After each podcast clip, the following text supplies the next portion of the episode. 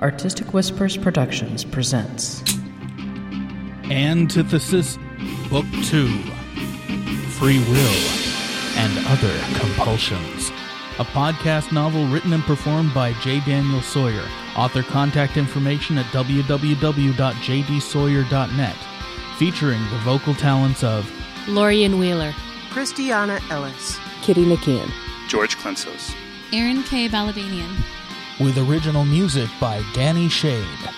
This story contains harsh language, sexual situations, and graphic violence. Listener discretion is advised. And now, Episode 9. Hello, this is Kitty Nikian. I produce this podcast and also write Kitty's Corner for the next 10,000 hours. You're listening to Free Will, Episode 9, and this is the story so far. On Luna, Jade, cut off from her sister and estranged from her partner, has found a purpose in the rhythm and pulse of the protests in the Gallery Bazaar. Plunging towards Earth, Joss Kyle has placed his fate into the hands of Alyssa Hartman, whom he expects to help clear his name.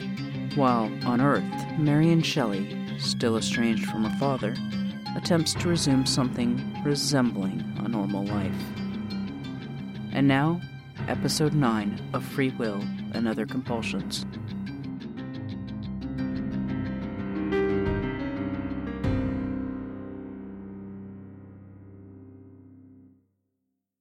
Twenty-three November, twenty-one, twenty-nine. Jade hadn't been home for over a week except to change clothes between shifts. Three days ago, Doug had returned. She knew it because he wasn't making the bed after he slept in it, but their schedules hadn't intersected yet. She was in no great hurry to run into him.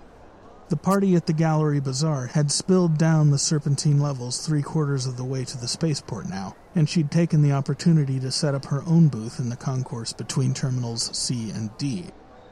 Every day, the news from the front lines grew a little worse. Frigates destroyed, cargo hijacked, pirates on the move, Washington trying to strip more lunar autonomy.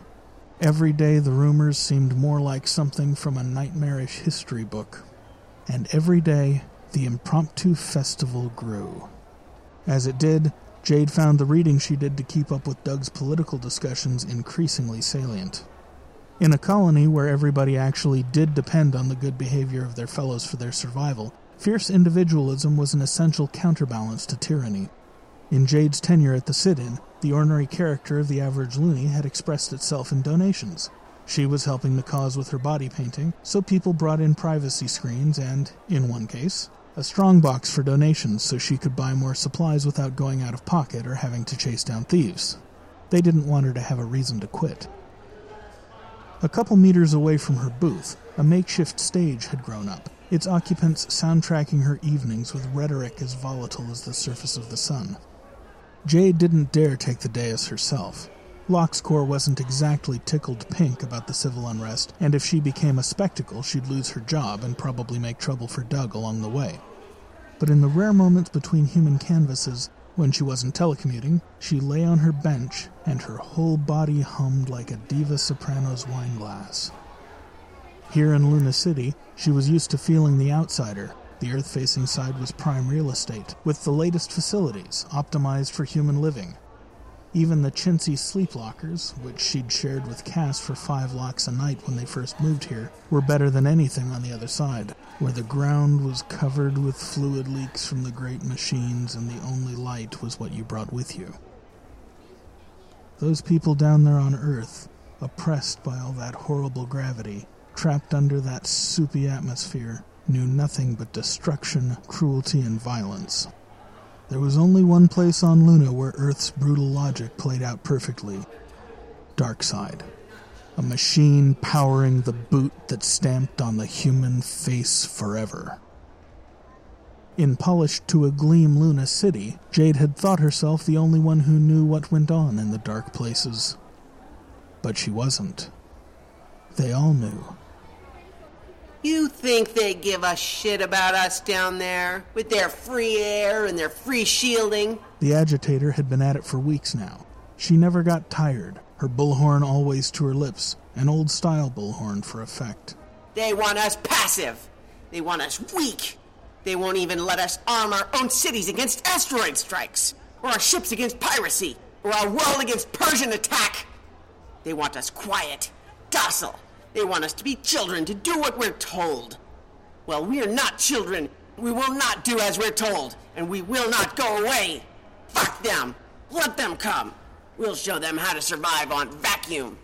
They all knew, and soon everyone on Earth would know too. The little girl she used to be wasn't alone here. Here, there was enough rage to go around. That kind of rage had been useful before. It had gotten Jade and Cassie out of hell. Now, it could be useful again. It would free Luna from the dead weight that held her down. Jade's soul thrummed like an asteroid just edging over the tipping point of a gravity well as she put the finishing touches on an ambi zombie makeup, almost. Gashes and bruises and lay off Luna painted everywhere like knife wounds.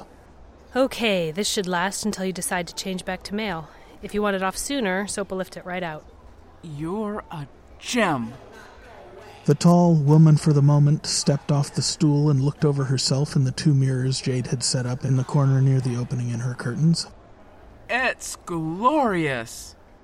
Take me, Gregory, to the Capitol steps. Temporary she swept her left arm out and then followed it through the opening, joining a man, or at least a man for the moment. All of the Ambies Jade had ever known tended to prefer variety but dislike multiple partners, so they tended to seek out others of their own kind, presumably the aforementioned Gregory. Jade waved her client out, then followed out of the little curtained booth to her table in front of it. To the right of her stool, she had a basin set up. She used the foot pump to give herself a little lubrication for the soap and scrubbed the paint off her hands.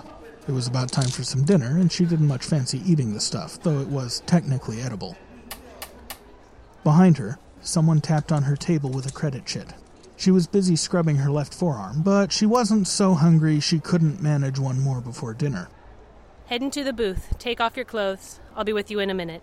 She finished the scrub and ran her hands through a portable air blade to dry them.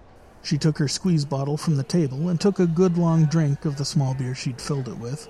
Nice and refreshing, enough ethanol to keep her perky, not enough to drag her down.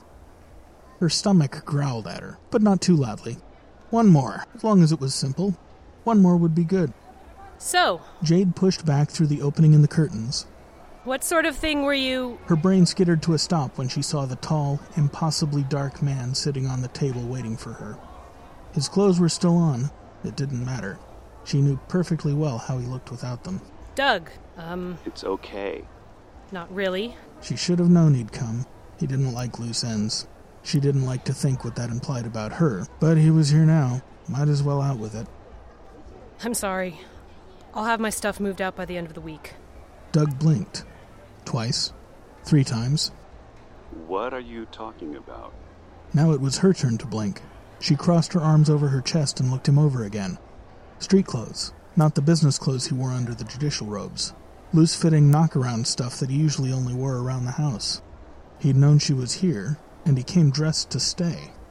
I thought you. I came here to find you. You haven't been home. I have. Then He rose to his feet, but didn't cross the gulf between them. why didn't Look, Doug. She brushed a curl away from her face and hooked it behind her ear. He'd never been sadistic like this before. Talking had always been the easy part. Of course, that was before he knew about the lies. I know you know who I am. I'm sorry. I lied to you. I, I don't expect you to believe me, but I never gave her anything that would compromise you. Miss Orenthal? Yeah. The game was up. She knew it as well as she knew the itch in her feet that always started up when it was time to move on. Best thing she'd ever had, and she got it as a favor to Cassie. A home. She always knew it wouldn't last, but she never guessed it would disappear so soon. I don't have any excuses, so don't ask me for any. She stepped toward him, reached out for his face, touched his bristly chin. He hadn't shaved today. His eyes were hollow, like he hadn't been sleeping, overworking himself again. Probably worried where she'd gone and who she'd told about him, or what she knew. I'm sorry. And for what it's worth, I really do love you. Jade took her hand away, then almost reached for him again. But she wasn't going to beg his forgiveness. She'd done her job best she could. She'd been dumb enough to fall in love, to get caught between the two people she loved most in the world. There was only one decent thing left to do. She shoved her hand in her apron pocket, whirled on her heel, and stepped out from between the curtains. Jade, His gorgeous baritone could make her come or cry any time she let it, but she wasn't allowed to anymore. She was done wallowing. She locked her strongbox and picked it up to take with her. Jade, stop. She ignored him, even when he came out and touched her back while she tidied up her things. She shut the touch out, ignoring the backflips her stomach did as his fingers made contact with her bare skin. This isn't. Stop. No more. Her voice was as strong and clear as her stomach was rubbery. She shrugged away, dodged around her table, taking her strongbox and squeeze bottle with her. Jade! He called after her, but didn't chase her.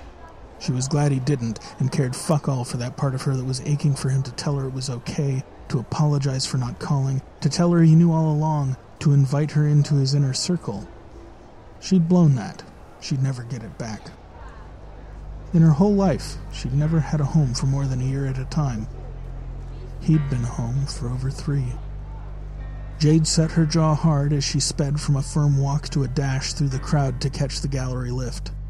She kept her eyes clear with sheer force of will for the ride up to the Agrodome. She counted the steps to the stand of Douglas firs at the north end. She breathed deep the conifer scents and let herself get the crying done in private.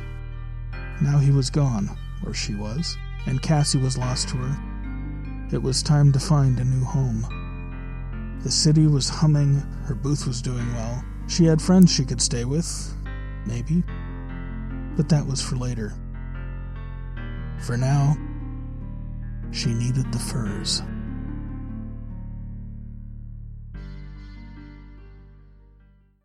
Chapter 4 Fugitive Destination Earth 7 December 2129 What's the plan? She asked. Twenty minutes later, Allie wished she hadn't. As far as she could see, in Joss's lexicon, plan was the semantic equivalent of vaguely envisaged suicide attempt. He didn't have details, he didn't have means, he only had a target, and a few more days to plan. But her boredom, at least, found the kind of salve it had been craving. There were security systems to learn and surveillance camera coverage to map out for four different locations and a lot of highway. Learning her home country from the point of view of the criminal rather than the nearly cop. It kept her occupied for at least a few hours every day, though it still didn't give her the system's access to get another message out. When she wasn't researching, she conferred with Joss, going over details, trying to think of contingencies. A great deal would have to be left till the last minute. Not knowing where their quarry would be when they landed hamstrung them, but Joss said he'd take care of that. And, for some reason that felt deeper than the assurance that her bomb remote provided her, she believed him. She needed to believe him, which is why she hadn't checked up on what exactly the remote was. Not yet. She'd check before they hit ground, but not yet. For now, to keep her head, she needed to believe. It had been a long time since she really believed in anything, believed with her hope instead of her dread or her anger. She'd almost forgotten how. The rest of her time she spent in drills. There wasn't a great deal of spare space to move around on Fugitive, and gravity was hit and miss as they sometimes moved under acceleration and sometimes coasted down the incline to Earth. But she had to get into military condition. Anytime they were under acceleration, she used the pace space in her quarters to practice her quick draws, her tumbling, her blocking, all the hand to hand combat she'd tailored for herself over the 20 years since her first grappling courses as a prepubescent. When Joss was available, they sparred in the hall. When they were in freefall, they drilled on radio calls over the intercom, and she used the exercise equipment in the galley to hone her condition. Little by little, each day became a little more purposeful, a little more bearable than the last. She was determined to keep it that way, as long as possible. As far as Joss was concerned, he'd simply traded one set of problems for another. Now that Alyssa wasn't trying to kill him, was even marginally on his side, he could afford to deactivate the appliance that dosed her with bonding hormones. It would stay there, inert, in the wall of her small intestine until it came loose and passed out on its own. Without power, it would only stick a few days. Of course, all that meant was that he got to see her unfiltered. He preferred the drugs. He preferred the mood swings. Now that she was on task, focused like a shark in blood, she was far too easy to want. Her hardness, coldness, alacrity, and predatory grace pulled at his strings in a way not far different from the way he'd used hormones to pull hers. A few more weeks, maybe, and he could be rid of her for good. No more chases, no more dances, no more fucking card games. And no more problems with his itching conscience. It was her fault it had found him in the first place. Her fault it had pushed him to get involved in politics again rather than disappear. Her fault that it bothered him now. It was a dark road that lay ahead, but at the end of that road, he would finally have his freedom and perhaps a measure of justice as well. On course for Earth, Fugitive's engines burned across the inner solar system like the last embers of hope in a universe of emptiness.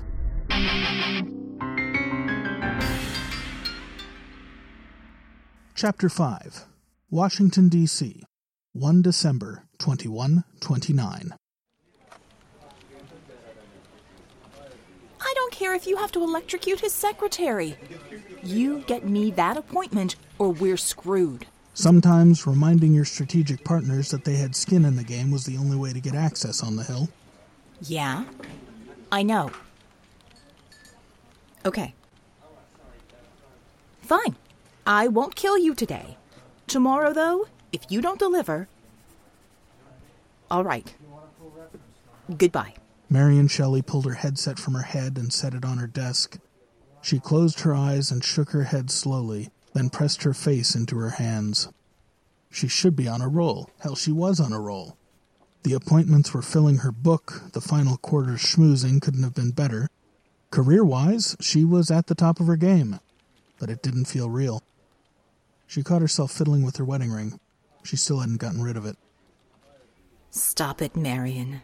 You're being a child. It had been months since Percy had been stolen from her on Sidon. Five months, or was it six now, since she'd walked into that bathroom and the terrorists had beaten her and mutilated her and killed her husband in front of her, then left them both to bleed on the bathroom floor in the city in the sky. Everyone expected her to be terrified, watching her back and sleeping with the lights on. Marian had a good idea of where everyone could shove their expectations. In the month that she'd been back at work, aside from a little bit that first morning, she'd not once shuddered going into a restroom or walking down a lonely hall. She'd been fine. Everything had been fine. The tears came sometimes, because her bed was cold, because her old apartment wasn't really home anymore. She'd taken a second one, and it wasn't home either, but at least she could afford the double rent for now. And because she had no family anymore that mattered. Her entire life ached like an amputated limb. She rubbed her face once more for good measure. Alas for thee, alas and woe, who hast the longest row to hoe. Marian spread her fingers apart and peeked over her desk at the blonde and purple streaked head that poked around the corner at her. Perhaps above, perhaps below. Alack, there's dog shit on your toe. Hey, Jana. Marian composed herself and flashed an obligatory smile. Judging by Jana's reaction, it wasn't altogether convincing. The public relations wonk crinkled her nose. Hey, what am I, a horse? Sorry. I'm not feeling very poetic today. Be as prosaic as you like, but do it off the clock. Jana tapped her watch, prompting Marian to look at the clock on her desk. Noon. That glorious time of day when all of D.C. flooded down into the frozen streets in an effort to stave off starvation for another few hours while beating the guy at the next desk to the primo networking opportunities. Marian seized her purse. Where to today? There's this Chinese place down on the mall. Ugh. Jana, I don't want to walk all the way down to the mall today. Tough. You need the exercise, and you're gonna love the head waiter. More matchmaking from the rookie divorcee. Great. Marian shrugged and followed Jana to the lift, down into the atrium and out into the cold. One blast of the winter wind was enough to make her wish she'd remembered her scarf. But taking the time to go back and get it, not to mention suffering the embarrassment of admitting that she was so absent minded, wasn't worth the trouble. It was almost a 20 minute walk through the cold and sardine press on the mall, during which Jana's chatter bounced off her. Marian talked back, but it was an automatic activity. She didn't notice much of what she was saying. It wasn't that she was caught up in the day, she wasn't caught up in much of anything. That was the problem. Marian! Jana waved a hand in front of Marian's face as they stood waiting at a crosswalk. Are you in there? What? Marian started. Sorry. Are you okay? I'm fine. If you say so. Jana shrugged and returned to her current rant, complaining about the new advertising firm that had moved in down the hall from their office and was currently despoiling the second set of bathrooms with impressionist artwork, which nicely bridged the rest of the walk and most of the time they sat under the outdoor heaters waiting for a table. By the time they finally won through the front door of the restaurant to the warm garlickiness inside, Marian's stomach was torquing hard around the generous chunk of air that she'd spent all day chewing on. The first course, a small bowl of hot and sour with egg drops, went down like mulled wine less than ten minutes after the hostess brought it by. When the head waiter stopped to see how they were faring and ask after their drinks before sending his flunkies along to do the dirty work, Jana tittered. She should have been wearing a t shirt that said, Nice shoes. It would have been less obvious. Marian suppressed a chuckle, contenting herself with rolling her eyes behind closed eyelids. He was cute, but he was no Percy. Not by a long shot. As the waiter moved off, Jana used her menu as a screen and stage whispered to Marian. Oh my god. Have you ever seen anyone so squeezable? Marian allowed herself a private smile. He's all right. What are you ordering? Jana nodded insistently at the waiter. Come on! I'm telling you. Go on if you want him. I've had better. Marian pursed a sly pair of lips. Huh. Says you. Jana laid her menu flat again. With her companion fretting about the comparative virtues of the Szechuan ostrich and the Kung Pao chicken, Marian let her eyes wander as her words caught up with her. She did have better once, not that long ago right up until she walked into that bathroom and. Stop it, Marian. You won't bring him back that way. Don't go in there again. You won't come out. The sounds of that day had seared her mind. She couldn't afford to listen to them again, ever, no matter what. That's not the way life was supposed to be. They were supposed to have children and then grandchildren. They were supposed to see a hundred together. He wasn't supposed to be gone. Her finger was on her ring again. She let it linger. It made her feel like she hadn't lost all of him. Not just yet. She took a deep breath and turned her attention to the menu. But the long list of culinary temptations seemed suddenly superfluous. The soup had topped off her stomach, and anything more seemed beside the point.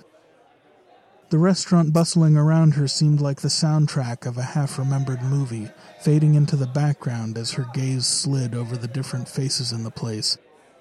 The woman with the oversized wedding ring and the older man. Did she marry up, or was he her father? After all, most wealthy men didn't allow themselves to look that old or the girl, probably a page and definitely no older than 20, who sat alone, poring over a PPD and looking wistfully over at the fish tank every time the chef reached in to catch someone's meal. Was it her first season on the hill? Was she missing a lover back home, or hoping to find someone better here? Marian, you need to order something. Jana, waving at her again. The woman should be directing traffic for all the waving that she did. Marian folded her menu and handed it to the waiter. Egg rolls and seaweed salad. Chili paste on the side. The waiter bowed obsequiously and turned back to Jana, who continued fretting over the menu in order to bask in the presence of her new obsession a few seconds longer. Marian wondered if, in the whole room, there was anyone like her, living in that strange world in between togetherness and aloneness, where the ashes of last life's longings hadn't quite finished cooling where walking away from them through the snow meant facing a kind of cold you couldn't understand, even when you were in it, where the ashes whispered from behind you, tempting you back for one more chat by the fire, one more memory of warmth. She didn't see anyone who looked like that, except when she caught her own reflection in the fish tank. Then again, she supposed she looked just as normal to everyone else as they looked to her Maybe everyone felt that way and had agreed to keep quiet about it so that they could get through the days without breaking down. She hated seaweed salad almost as much as she hated egg rolls, but the chili made them both palatable enough to choke down politely. Jana probably wouldn't notice, and if she did, she probably wouldn't say anything. If she did, Marian wouldn't be able to explain herself. How do you tell a friend in public? I used to come here with my husband, but I can't stomach the dishes I like because the taste makes me remember his face. She loved his face. Not being able to think about it was one of the most precious memories they'd stolen from her. Whoever they were. Besides, even mentioning Percy's face aloud in Washington was likely to get her mobbed and probably make people at the nearby tables race to the toilet to be sick. The only reason they weren't mobbing her now is she'd changed her whole wardrobe and makeup routine so that she only slightly resembled the press coverage. The woman who survived the revolutionaries, the woman who brought us the message, the reason we'll never lay off Luna. No, there was no way she could even broach the topic. Not that it mattered. Jana was jabbering rapidly enough for two, hopping topics with the slightest prodding, nodding, and affirmative grunting from Marian as she circumnavigated the landscape of human interaction, spiraling ever more inward on the topic Marian had suspected from the beginning was on her mind. She thought she was being subtle. Jana was as subtle as a hysterectomy. So the problem is that we don't have any way to blackmail him. We need your pull. My pull? If we're gonna get the bill introduced before the Christmas recess. It's not my client. Marian took a sip of her tea and tried again to ignore the conversation, but Jana, having worked up to her point, wasn't going to back off it. Nope. But it's your access. And there it was. Marian returned her attention to the fish tank, but found the view blocked by a man who looked to be in his early twenties, dressed more like a grad student than someone from the hill. His tea steamed untouched in front of him, his full attention absorbed by a leather bound journal and a pencil. She kicked herself for feeling a pang when she looked at him, at the simple joy he had of the career she'd skipped over once upon a time. She was too young to be thinking about paths untaken. And yet, here she was, going through the motions in a life that didn't make any kind of sense to her anymore. Marian knew it was only a matter of time before someone asked her to use her influence again. Over the course of her brief career, she'd managed mostly to avoid being her father's unofficial ambassador. Used to be, she didn't mind trading favors, using her position to get her colleagues in, even using her clout as his daughter to muscle her way into other offices to get her clients their due hearing. But not now. The Honorable Senator Shelley. God damn him. God damn his self seeking posturing, his withered soul. She hadn't spoken to him since she'd woken up in the ICU on Sidon, and she wouldn't. Not again. Not ever. But she hadn't yet been able to face what that meant for her career. No, I can't. She broke off. It wasn't any of Jana's business, and it was juicy enough gossip that it would make the rounds in the office by the end of the day. She muttered something about ethics and hoped Jana would drop the matter, which she didn't. Jana cocked her head sideways and took a sip of her tea while Marian returned her attention to the man with the journal. She envied him. She wondered what it was like to be him. Not much younger, but to have the freedom to just sit alone in a restaurant, unaccosted by anyone, nibbling on an egg roll and pouring her thoughts out on paper. What's up in your gourd, girl? Jana's words filtered through to Marian again, but they didn't make an impression. You're not here. You haven't been here all day. What are you. Oh. Jana's sudden silence startled her. Marian glanced back to see Jana following her eyeline to the young man. The streaky haired woman's eyes narrowed, and she looked Marian up and down as if she were reappraising her, then leaned forward and whispered, Hark! I fear I apprehend the cause of your unease. You've had no finger in your end. Your lust you must appease. Marian blushed in spite of herself and hoped nobody else could hear the body Bardette. Oh, hush. Hmm. No wonder you're useless. You haven't gotten laid yet, have you? Marian blinked, turning the full glare of her aristocratic upbringing on the commoner before her. Excuse me? With Jana's sense of protocol, the West Coaster wasn't going to survive long in Washington. I know I never snapped out of it when my husband left till I loosened up and got a good suing too. Marian felt an unpleasant shudder creep up through her. She hadn't even been able to think about it. Not since. No. She was not going to talk about this in public with the office limerick peddler. Send me the information on your client. I'll see what I can do. Her voice was as flat and businesslike as she could make it without being downright rude. Jana, thankfully, took the hint and broke back into sporadic flurries of jabber, leaving Marian free to study the tablecloth for a while before she got bored and returned to surveying the room. The food came and went without anything else memorable being said. It tasted exactly like she needed it to unfamiliar and barely tolerable. The man at the table by the fish tank seemed to finish up about the same time as they did, and Marian found herself urging Jana on in her pontifications through a third cup of tea, in defiance of the wait staff's clear wishes that they vacate the table to make room for the next batch of people in the queue. When the writer finally closed his book and stood, Marian followed suit, letting Jana lead her out toward the door. When they squeezed through the bottleneck, she brushed past him, enjoying her fantasized camaraderie with someone who she'd probably never even set eyes on again. The wind outside had picked up, freezing ice to sidewalks old enough not to have embedded heating coils. The lunch hour foot traffic had thinned. The skeletal cherry trees lined the mall like bitter memories. In the gray between seasons of light, Marian found herself wondering if summer would ever come again or if she'd actually wanted to. As long as the world was cold and dark, as long as the weather and the world seemed to mirror her grief, she didn't have to move. But there was Jana's request, and it wouldn't be the last. A lobbyist's career depended upon favor trades and access, and her name gave her a backstage pass. To him.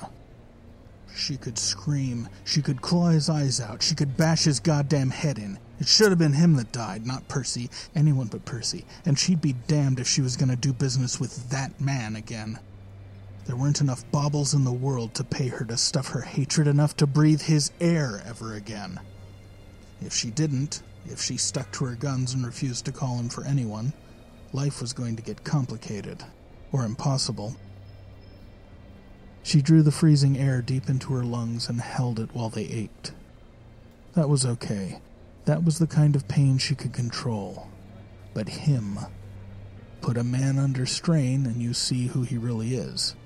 When she'd been laying there carved up like a steak, her husband dead, he'd told her to remember she was his daughter. Being upset reflected poorly on him. Well, she was perfectly happy to fail in her duty. If she was lucky, he'd get hit by a car and die before they could change out his black heart, and if he did, she'd be perfectly happy to spit on his grave in front of the reporters. If she lived to be 200, she would not so much as share a bus with him. Never again. Her hands were getting numb. Marian reached into her left coat pocket to retrieve her gloves and found a slip of paper. Grasping it clumsily between fingers that couldn't quite feel their way around anymore, she pulled it out and looked at it when she hit the red light at the next crosswalk. Noticed you watching. Do you like piano? 8 p.m. Friday. Icicle at gelato.net. Marian crumpled the paper up and tossed it into the gutter and continued to her office. Once in her cubicle, she put some Chopin on the music service and returned her attention to her work.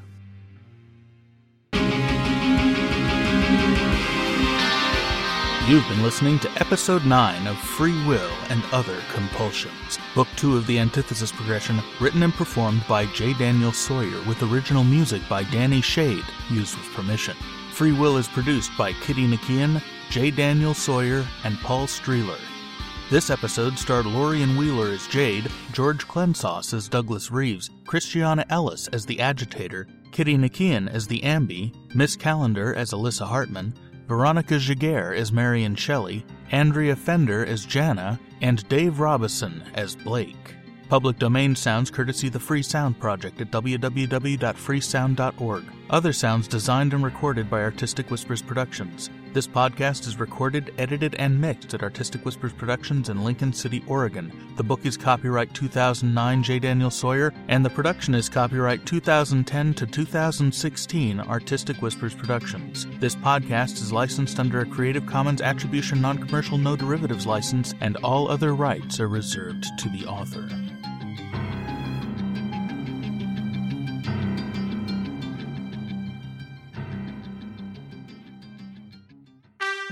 Prometheus Radio Theater presents The Arbiter Chronicles. Time to impact 1 minute 30 seconds. Metcalf, this is pointless. Surrender and die like warriors. All sections read out. Armory, ready. Battery Alpha, status. Battery Alpha, offline. Battery Beta, status. Battery Beta, offline. Metcalf, for God's sake. Battery Gamma, status. You don't believe in God. Battery Gamma offline. I think I may be starting to. Battery Epsilon, status. Battery Epsilon active and locked on target as ordered. Battery Epsilon, what? Battery Epsilon, fire! What?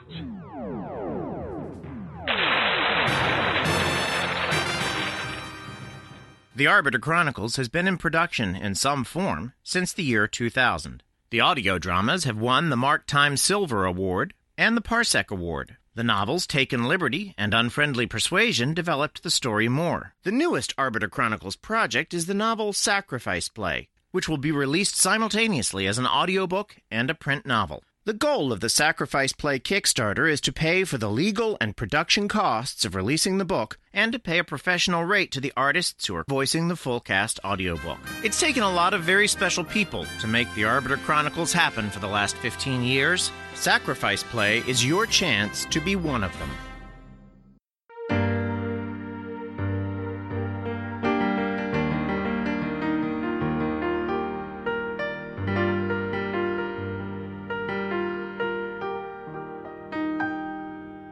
I'll be honest with you. Antithesis is, for me, kind of like Sauron. It follows me around, dogs my conscious thought, and it's been screwing up my life for a while now. The book you're listening to, Free Will, Book 2, you know the one I mean, the one I can't seem to finish podcasting, is the first book I ever wrote that scared the living hell out of me. Not because it's a frightening book, because finishing it and looking back over it frightened me. It stretched me so much as a writer that I thought I might break. And I didn't realize that at first. I just knew that every time I came around to do a major bit on the podcast or to try to write book three, I'd get sidetracked. A lot of the reasons were legitimate, a lot of them were big. But underneath, there was something there I was running from. I had inklings about this for a while, and I might even have mentioned it here or on the next 10,000 hours, but it wasn't until episode 8, which was way, way too long ago, I know, that it really dawned on me how profoundly intimidated I was by this series. Which, of course, meant that I had to find a way to work myself into a situation where it was the primary focus of my life. I had two books in process at the time, so I promised myself that once they were done, I was not allowed to do any fiction but antithesis. Well, in the middle of those two books, I wound up writing a third book for a craft class I was taking. It was a short story assignment that escaped. You know how it works. And life threw a couple major curveballs that slowed down my writing to a crawl, but I have finally got them all done. And now, finally, I'm back in. The Lantham books for 2016 are done. There's two of them, they're coming out soon. The final book in the Suave Rob trilogy is done and will be out a little bit later. And now, now it's all about Joss and Allie and Doug and Cassie and Jade. My whole world is now locked up with these characters, and I'm shooting straight through the next three books in a row to close out the series. By the way, if you want to follow my progress through book three, I'm blogging about the writing every night at jdsawyer.net. It's turned out to be a hell of an incentive. So, yeah, we've got the next four episodes in the can, aside from a couple of bit parts here and there, and I'm recording more narration a little bit every day, We've still got some casting to do, and we still have the auditions that you guys sent in, so you guys that sent them in will finally be hearing from us. If you want to grab a bit part and haven't sent in an audition, drop me a line at feedback at jdsawyer.net, and we'll set something up. On to other business. Eleven of you have jumped into the Patreon, which is fantastic. You've already pulled a few primo rewards like the ebook of Suave Rob 2, and uh, I don't remember what else right now. I think there was a Lantham book in there too, maybe, but it's late, and it's been a long few days, so I'm a little punchy. But you've gotten really cool stuff, and all the books I just talked about will, of course, be coming to the feed for those of you who are in at the right level. So if you want to get a good deal on the books as well as support the podcast, that's the way to go, particularly since the feed is set up to charge per episode rather than per month. So if I don't produce, you don't pay. And I'd be lying if I said having you there didn't help motivate me to get everything else off my plate so I could focus just on Antithesis. Paul Streeler, Zanko, Travis Wade, Ben Sawyer, Nobilis and D. Reed, Chris Lester, Puck Malmud, Dan Likey, Sebastian Brandt, Dan Charette, Logan Waterman, you all rock! And you'll be getting those new books in the next couple of weeks to keep you company on those stormy spring evenings. If you like what you're hearing and you want to jump in and support this podcast on Patreon, just go to patreon.com slash jdsawyer or leave a tip in the tip jar on the website. And please tell your friends. We've been gone for a while and there's a lot of folks who've forgotten about us. We've just dropped off their podcatchers and the fact that you guys are still here, you have no idea what it means to me. But we've got to find them again so they can find out whether the revolution gets off the ground or if the counterpush buries it while it's still in its crib. Drop feedback to feedback at jdsawyer.net or call the voice line with your comments, questions, criticisms, attaboys, and death threats at 434-9-DEAL-IN. That's 434-933-2546. Once we get some good road beneath us, we'll start doing dealing in shows again. I can't wait till that happens. God, it feels good to be back. Be sure to join us again two weeks from today, and until then, will Joss Kyle's plan really work? What will Doug do now that Jade's shut him out? Who is Icicle? And what will Marian find if she emails him? And perhaps most importantly, what will happen with the growing unrest in Luna City? Find out next time. And remember, it isn't whether you win or lose, it's how you rig the game.